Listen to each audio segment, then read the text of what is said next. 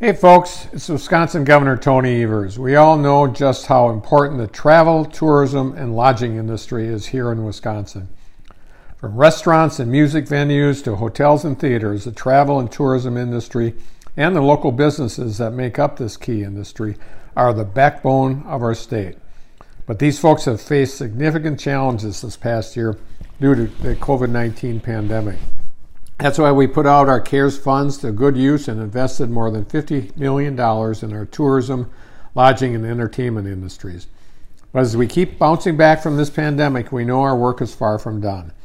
And as folks in Wisconsin and around the country begin vacationing and traveling again, it's especially important we support these vital industries.